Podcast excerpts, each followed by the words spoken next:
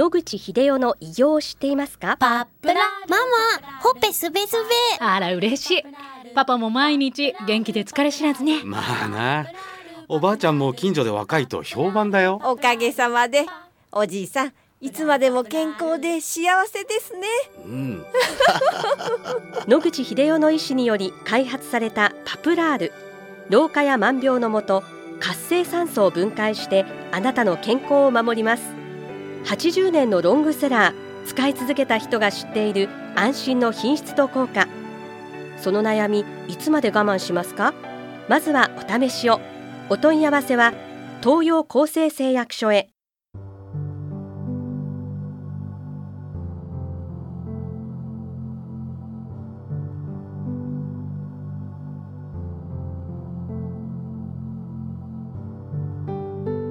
白川先生おはようございます。おはようございます。今週もお話をどうぞよろしくお願いいたします、はいよろしくお願いします。これまでパはい。プラールのお話、症例をたくさん伺ってきたんですけれども、先生その症例の中でパプラールの飲み方に新たな発見があったということでおはい。話をお願いいたします、はい。と私が昔がんで使ってた時はかなり大量に飲み続けさせてました。例えば10本を1週間以上下手をすると1ヶ月飲ませた人もいます。ものすごい量のまあ費用がかかるわけですけども改善もそれなりに認められたということで、えー相手ががんの人でステージ4の人でかなり追い込まれた人なので大量投与するっていうことでずっとやってきたわけです。で今回肺気腫の患者さんを対象としてやるということになって、まあ、どの程度投与したらいいのか前に、まあ、やった症例が数例ありましたけれどもと私どもが雑誌に出しましてそれがまあ世に出て、えー、と私どものところを通さずに患者さんがお買い求めてやり始めた人がいましてまあいろんな意味で1日1本から始めるという患者さんが、まあ、そういう場合結構多かったようですけどもその場合は呼吸器症状の改善に数週間かかっているという感じです。そこで、まあ、そういうのを見ながら我々は、まあえ第1週は3本第2週は2本第3週から1本に落として維持するというプロトコールみたいなものを提案してそれをクリニックに来た患者さんに指導するという形でやっていただきますとわずか3本と2本1本の違いですけれどもそういう少し、えー多めに最初に投与した患者さんは非常に短い期間数日あるいは3日ぐらいで症状の改善が始まるということで明らかに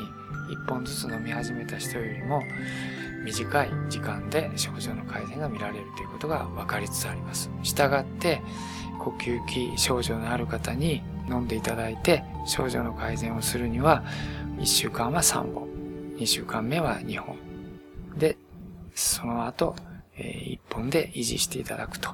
いうやり方がまあ一番よろしいのではないかという結論に今は達しています。あの以前はい。パプラールのことでお話を伺いましたときに、えーその体から排出されるまでの間はずっと抗酸化作用を続けていかれるというそうですね。ことを聞きましたので、はい、あのーはい。そのために、あの、パラディウムが入れられてて、まあ、白金、プラチナが、えっ、と、酸化還元反応して、まあ、酸化されてしまうのをパラディウムがまた元に戻すという能力が高いと。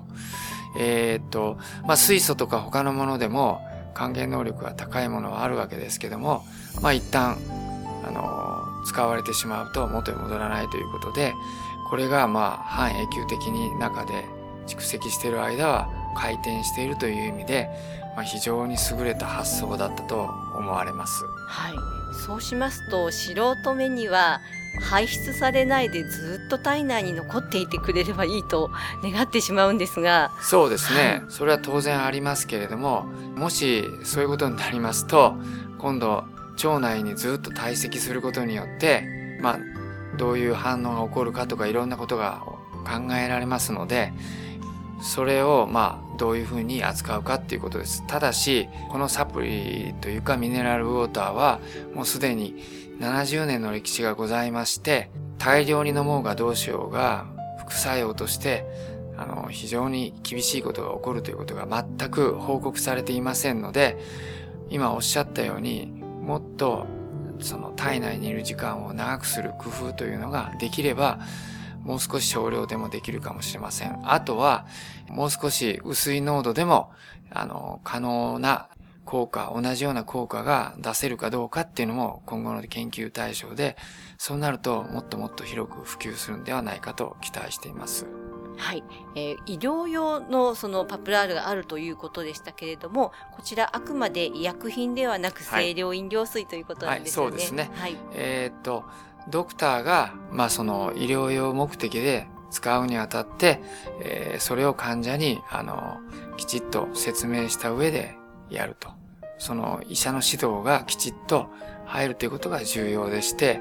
えー、っと、闇雲に飲めばいいということではないと。先ほど申しましたように、まあ、普通の方が1本からスタートするよりも、回り道のようですけど、あの、少し多めに飲んでからやった方が、実は効果が早いので、そちらの方を医者がきちっと認識した上で指導するということが、最終的には患者さんのメリットにもなると思われます。ですので、医療用というものを、あの、開発されて、それが、あの、クリニックできちっとした指導のもとに出ていくということが必要だと思います。例えば、そういう指導がなければ、一本飲んで調子が良くなったので、次の日やめて、もう一日いいからややめたら、また悪くなったというので、一本飲んでも元に戻らないって、それも、あの、実は、えー、これまで言ってませんけど、そういう患者さんもいらっしゃったんですね。ですので、きちっとドクターが、えー、毎日続けた方がいいですよ。で、えっ、ー、と、延々と大量に飲まなくても、あの、1日1本まで落としたら、えー、あなたの厳しい症状もかなり改善されるんですよというと、まあ患者さんが納得して、毎日1本ずつ飲んでいただいて、今もニコニコしておられるというようなことがわかりますので、やっぱりきちっとしたドクターの指導が医療用で、えー、発揮されるということは重要なことだと思っています。ありがとうございます。はい、またお話をお願いいたします。はい、お話の相手は FM 西東京の飯島千尋でした。